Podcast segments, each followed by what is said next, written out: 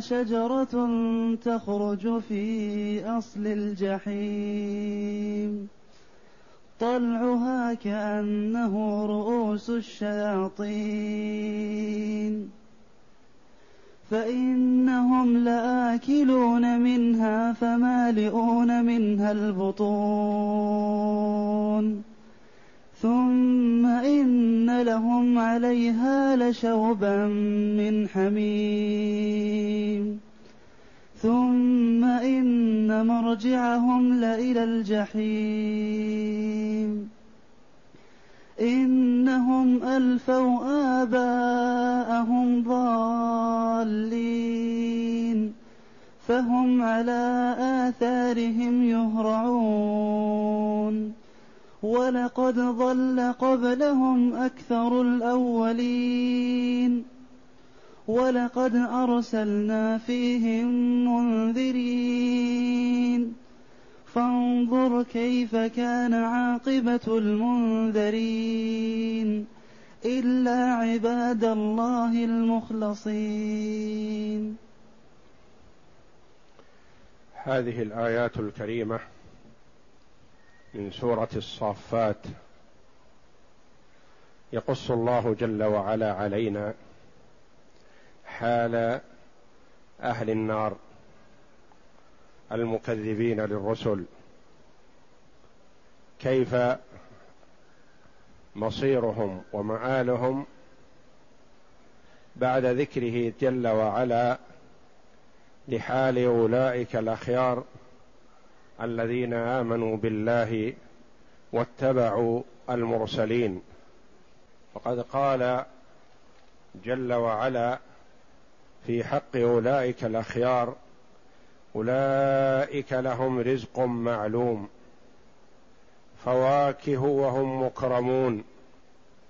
في جنات النعيم على سرر متقابلين. يطاف عليهم بكأس من معين بيضاء لذة للشاربين لا فيها غول ولا هم عنها ينزفون وعندهم قاصرات الطرف عين كأنهن بيض مكنون فأقبل بعضهم على بعض يتساءلون. قال قائل منهم إني كان لي قرين. يقول أئنك لمن المصدقين؟ أإذا متنا وكنا ترابا وعظاما أئنا لمدينون؟ قال هل أنتم مطلعون؟ فاطلع فرآه في سواء الجحيم. قال تالله إن كدت لتردين ولولا نعمة ربي لكنت من المحضرين. أفما نحن بميتين إلا موتتنا الأولى وما نحن بمعذبين. إن هذا لهو الفوز العظيم. لمثل هذا فليعمل العاملون. أذلك خير نزلا أم شجرة الزقوم؟ من سنة الله جل وعلا أنه حينما يذكر حال أهل الجنة يذكر بعدهم حال أهل النار. وحينما يذكر جل وعلا حال أهل النار يذكر حال أهل الجنة. لينظر العاقل ليقارن ليفرق بين الحالين. فالبون شاسع في الدنيا والآخرة. بين من أطاع الله جل وعلا واتبع المرسلين وبين من عصى الله وكذب المرسلين. فسعادة الدنيا والآخرة بطاعة الله جل وعلا. راحة القلب والنفس والبدن والإطمئنان والرضا كل هذا يحصل لمن أطاع الله جل وعلا.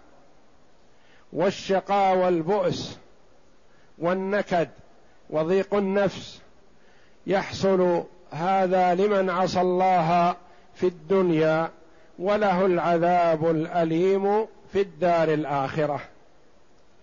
يقول الله جل وعلا بعد قوله إن هذا لهو الفوز العظيم لمثل هذا فليعمل العاملون. أذلك أي الفوز العظيم والنزل من الجنة والفواكه والحور العين والخمر التي هي لذة للشاربين لا فيها غول ولا هم عنها ينزفون. أذلك خير نزلا ضيافة ومقاما ورزقا أم شجرة الزقوم خير؟ شتان بينهما. أذلك الذي ذكره الله جل وعلا من نعيم الجنة. أذلك خير اسم الإشارة مبتدأ وخير خبره. ونزلا تمييز. أذلك خير نزلا. والنزل ما يعد للنزول والإقامة عنده من الرزق والإقامة الحسنة.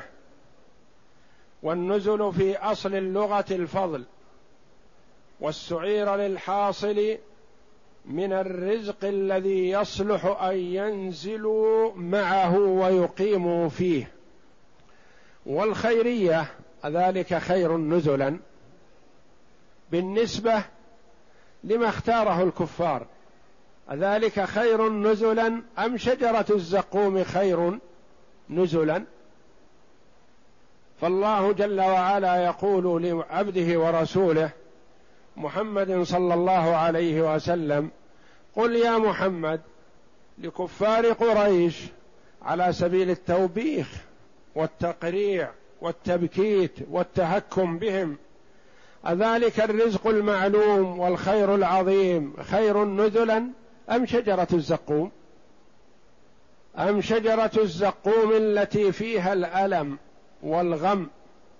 قال الزجاج المعنى أذلك خير في باب الإنزال الذي يبقون فيها وبها نزلا أم نزل أهل النار وهو الزقوم؟ وما هو الزقوم؟ هو ما يكره تناوله. قال الواحدي هو شيء مر كريه يكره أهل النار على تناوله. يكرهون على ذلك لأنهم يريدون إليه جياعا. فيجدونه مرا كريها فيكرهون على أكله فهم يتزقمونه. من التزقم وهو البلع على جهد ومشقة. إذا تغصب الإنسان بلع شيء ما يقال تزقمه.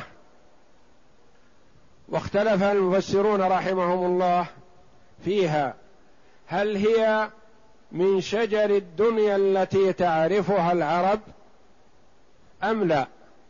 على قولين. قال بعضهم إنها معروفة من شجر الدنيا. فقد قال قطرب إنها شجرة مرة كريهة الرائحه تكون بتهامة من أخبث الشجر. وقال غيره بل هو كل نبات قاتل يقال له زقوم. وقيل هي شجرة مسمومة. متى مست جلد أحد تورم فمات. يعني هذه الشجرة التي في الدنيا. وإلا فهم في في النار لا موت. يتمنون الموت ولا يحصل لهم. القول الثاني أنها غير معروفة من شجر الدنيا. يعني لا يوجد من شجر الدنيا ما يسمى بهذا الاسم أو ما هو مشابه لشجرة النار.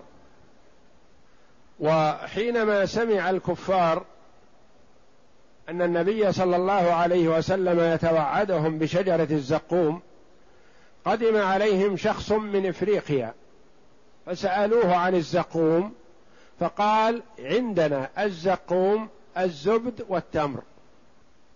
التمر يؤدم بالزبد.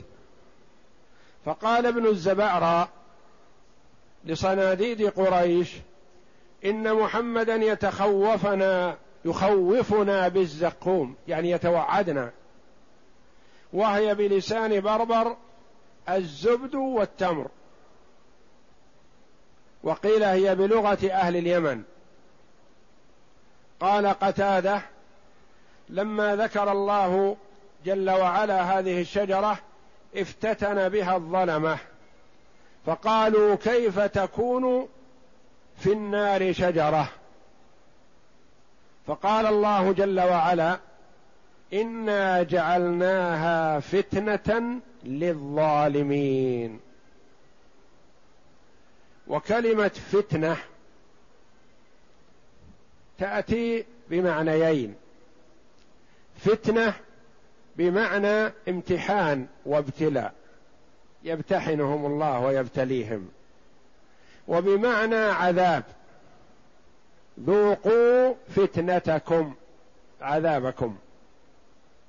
إنما أموالكم وأولادكم فتنة ابتلاء وامتحان. قال الزجاج حينما افتتنوا بها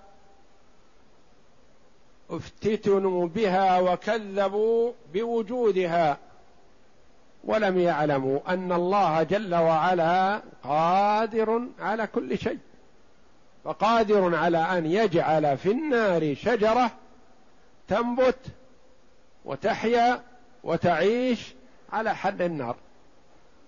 كما جعل الشجر في الدنيا ينبت ويعيش ويبقى على الماء. قال قتادة رحمه الله قال الزجاج ولم يعلموا أن من يقدر على خلق حيوان وهو السمندل يعيش في النار ويتلذذ بها يقدر على خلق الشجر في النار وحفظه منها. كما جعل الله جل وعلا نوعا من الماء من أنواع الملائكة الذين هم خزنة النار لا يصيبهم حر النار ولا يتضررون بذلك بل هم يعيشون ويبقون فيها ولا يتضررون بهذا. فالله جل وعلا قادر على كل شيء قادر على أن يجعل حيواناته كما في النار حيات. وعقارب في النار تعيش فيها وتبقى.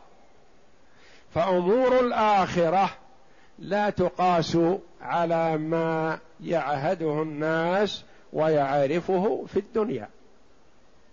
فهي فتنة للظالمين ابتلاء وامتحان هل يؤمنون أو يصدقون؟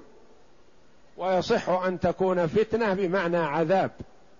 إن شجرة الزقوم إنا جعلناها فتنة للظالمين يعني عذابا للظالمين يعذبون بها. أو يمتحنون هل يصدقون بوجود النا بوجود الشجرة في النار. ثم بين جل وعلا هذه الشجرة فقال إنها شجرة تخرج يعني تنبت في أصل الجحيم في قعر النار. وتمتد في دركات النار تمر عليهم على أهل النار عموما. وهل هي شجرة واحدة؟ أم أنها شجر؟ قيل بهذا وقيل بهذا. قال الحسن رحمه الله أصلها في قعر جهنم. وأغصانها ترتفع إلى دركاتها. وروي عن ابن عباس رضي الله عنهما قال مر أبو جهل برسول الله صلى الله عليه وسلم وهو جالس فلما بعد قال رسول الله صلى الله عليه وسلم أولى لك فأولى ثم أولى لك فأولى. فلما سمع أبو جهل قال من توعد يا محمد؟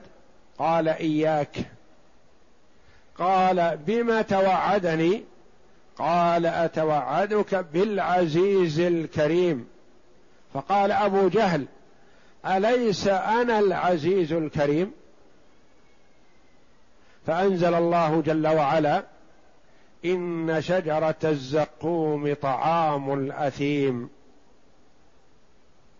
الآيات التي في سورة الدخان. إن شجرة الزقوم طعام الأثيم كالمهل يغلي في البطون كغلي الحميم. خذوه فاعتلوه إلى سواء الجحيم ثم صبوا فوق رأسه من عذاب الحميم.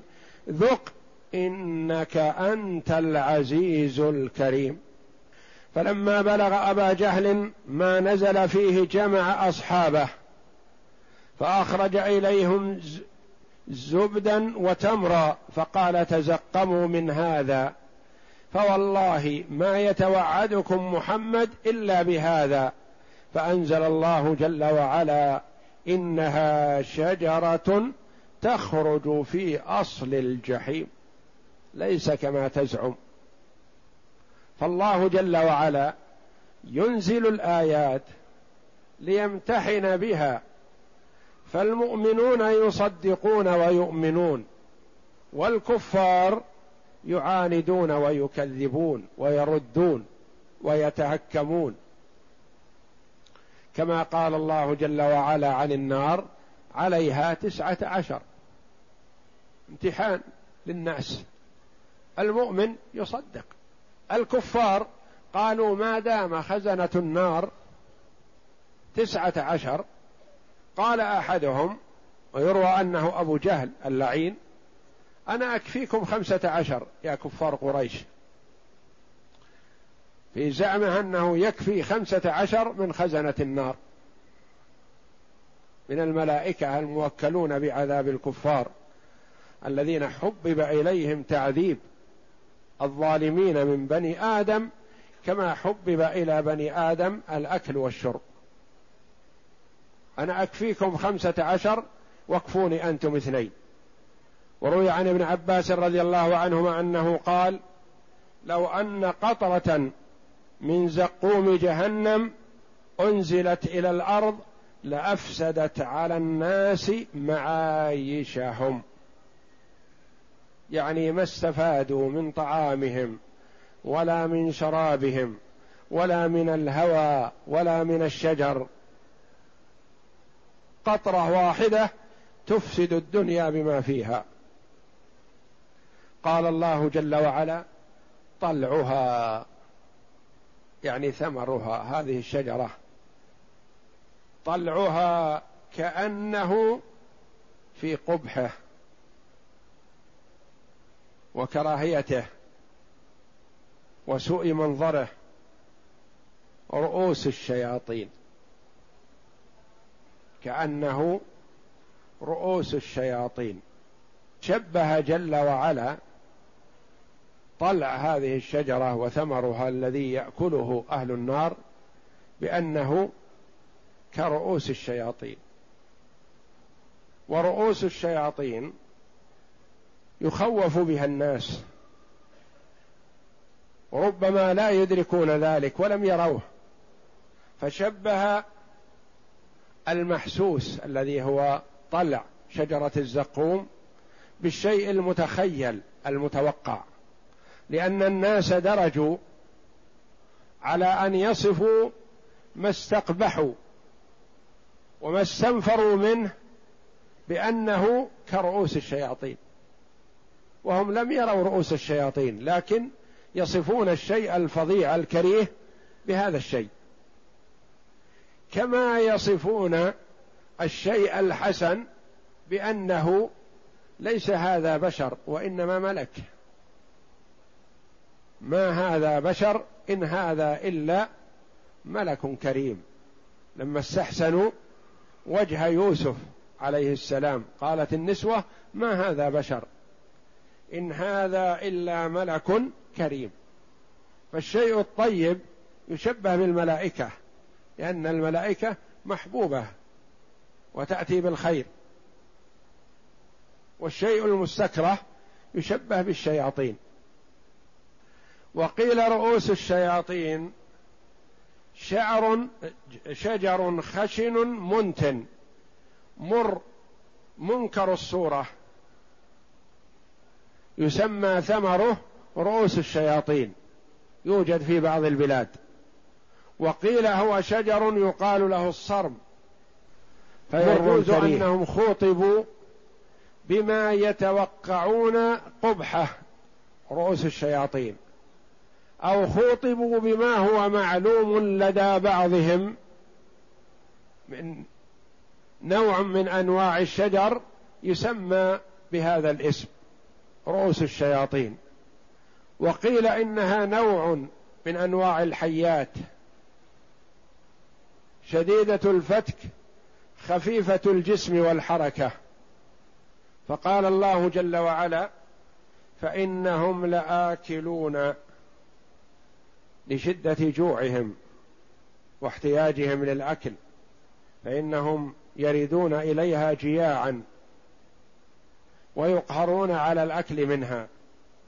فمالئون منها أي من هذا الطلع الذي كأنه رؤوس الشياطين. فمالئون منها البطون وهي فاكهتهم وطعامهم بدل فاكهة أهل الجنة. ثم إن لهم عليها لشوبا من حميم. وذكر جل وعلا ملء البطون في طعام أهل النار ولم يذكر ذلك في طعام أهل الجنة. لأن ملء البطن تعب ونكد وعذاب للمرء. يأكل فإذا امتلأ بطنه تعب من بطنه واشتد عليه. والنبي صلى الله عليه وسلم قال بحسب ابن آدم لقيمات يقيمن صلبة. أول الحديث ما ملأ ابن آدم وعاء شر من بطن. بحسب ابن آدم لقيمات يقمن صلبة. فإن كان لا محالة يعني آكل ومكثر فثلث. فثلث لطعامه وثلث لشرابه وثلث لنفسه. فإذا ملأ البطن من الطعام تضايق وتعب. وضاق ذرعا بنفسه. فمالئون منها البطون. فملء البطون صفة أهل النار. ثم إن لهم عليها. على هذا الشجر. وهذا الأكل الذي أكلوه. لشوبا من حميم والشوب الخلط يقال شابه بكذا يعني خلطه. شاب اللبن بالماء يعني خلطه. ثم إن لهم عليها لشوبا من حميم والحميم هو الماء الحار الذي يغلي. كما قال الله جل وعلا وسقوا ماء حميما فقطع أمعاءهم. والعياذ بالله. ورد أنه إذا قرب هذا الماء وهذا الحميم إلى فيه ليشرب تساقط فيه فروة رأسه من شدة الحر والحرارة. فإذا شربه قطع أمعاءه فخرجت من دبره. والعياذ بالله. ثم إن لهم عليها لشوبا من حميم. ثم إن مرجعهم مردهم ومآلهم بعد ذلك لا إلى الحميم. مرجعهم إلى إلى الجحيم إلى النار المحرقة. وهذا الشجر وهذا الماء الحميم أهو في داخل النار أم هو شجرة الزقوم؟ هذه في أصل الجحيم في جهنم. لكن هل إذا أكلوا من ذلك خرجوا للحميم في موطن آخر؟ أم أن الحميم داخل النار قولان للعلماء وهم لا يسلمون من العذاب لا يخرجون من العذاب. لكنهم من عذاب إلى عذاب وتفنن في العذاب وتنويع فيه والعياذ بالله. فأخذ بعض العلماء من قوله جل وعلا ثم إن مرجعهم لإلى الحميم يعني أنهم يخرجون ثم إن مرجعهم لإلى الجحيم يعني يخرجون إلى الحميم يشربون منه ثم يعودون إلى النار والعياذ بالله. ثم إن لهم عليها لشوبا من حميم ثم إن مرجعهم مردهم لا إلى الجحيم يعودون إليها. وقيل إنهم يبادرون قبل أن يدخلوا النار بهذا الطعام الذي هو الزقوم مع الشوب من الحميم. قبل أن يدخلوا إلى النار ثم يدخلون فيها بمثابة الضيافة أو التقديم لهم عند أول قدوم. والله أعلم بذلك. بين جل وعلا عذابهم ومآلهم. والله جل وعلا لا يظلم الناس شيئا ولكن الناس أنفسهم يظلمون. فكأن سائلا يسأل يقول يا ربي لما وقعوا في هذا؟ فقال الله جل وعلا إنهم ألفوا آباءهم ضالين. وعذابهم بالجحيم لأنهم وجدوا آباءهم ضالين فهم على آثارهم يهرعون يتبعونهم. وجدوا الآباء على الضلال.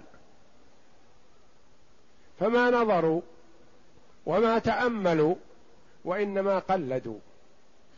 وهذا تحذير للمرء في أن يقلد إلا على كتاب وسنة.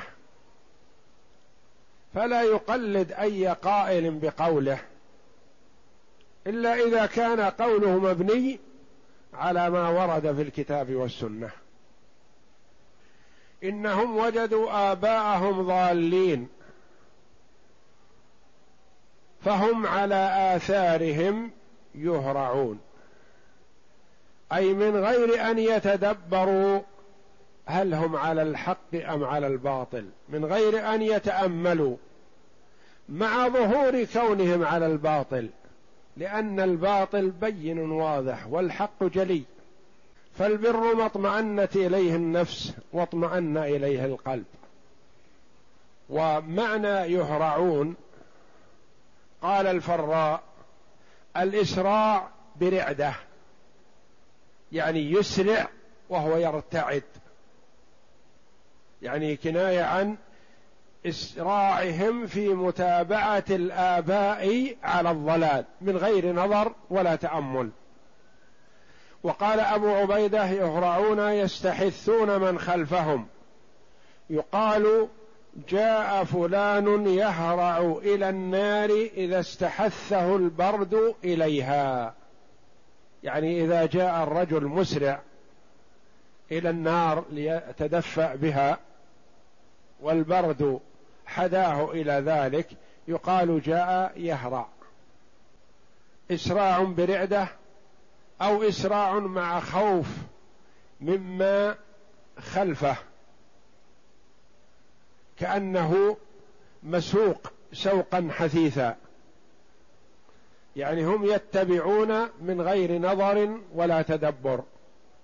والله جل وعلا أمر عباده بالتأمل والنظر وإعمال الفكر والنظر في آيات الله جل وعلا والاستفادة منها والدلالة بها على قدرة الله جل وعلا. أفلا ينظرون إلى الإبل كيف خلقت وإلى السماء كيف رفعت وإلى الجبال كيف نصبت وإلى الأرض كيف سطحت ومن آياته الليل والنهار والشمس والقمر لا تسجدوا للشمس ولا للقمر واسجدوا لله الذي خلقهن إن كنتم إياه تعبدون. وهكذا إن في خلق السماوات والأرض واختلاف الليل والنهار لآيات لأولي الألباب. فالله جل وعلا يأمر بالتفكر والتأمل والنظر ويزجر عن التقليد على غير بصيرة وعلى غير هدى. يقول الله جل وعلا فلا تضجر يا محمد ولا يضيرك ذلك. وليس هذا لتقصير منك في التبليغ. ولقد ضل قبلهم أكثر الأولين. الضلال كثير في الناس. وإن تطع أكثر من في الأرض يضلوك عن سبيل الله. وما أكثر الناس ولو حرصت بمؤمنين. فالضلال كثير وليس هؤلاء وحدهم وإنما ضل قبلهم من ضل من الأمم السابقة مع أن الرسل جاءتهم وأنذروا وبلغوا فلم يقبلوا. ولقد ضل قبلهم يعني قبل كفار قريش أكثر الأولين ولقد أرسلنا فيهم منذرين. أولئك الأمم السابقة التي ضلت جاءتهم النذر. كما جئت أنت لكفار قريش فلم يقبلوا. فانظر يا محمد أو أيها العبد الذي يتأتى منك النظر من عنده إدراك وبصيرة كيف كان عاقبة المنذرين؟ ماذا كانت عاقبتهم؟ هذه التي ذكر الله جل وعلا شجرة الزقوم طعام الأثيم. شجرة الزقوم طلعها كأنه رؤوس الشياطين. فانظر كيف كان عاقبة المنذرين. يبين الله جل وعلا العاقبة قبل أن يصلوا إليها لتقوم عليهم الحجة. ينذرهم يخوفهم يبلغهم جل وعلا ليكونوا على بينة من الأمر. فانظر كيف كان عاقبة المنذرين وكلمة المنذرين تشمل من استجاب ومن لم يستجب فاستثنى الله جل وعلا المستجيبين الصالحين فقال إلا عباد الله المخلصين. وفي قراءة إلا عباد الله المخلصين. المخلصين كما تقدم في الآية السابقة المخلصين الذين استخلصهم الله جل وعلا لعبادته وتوحيده واتباع رسله.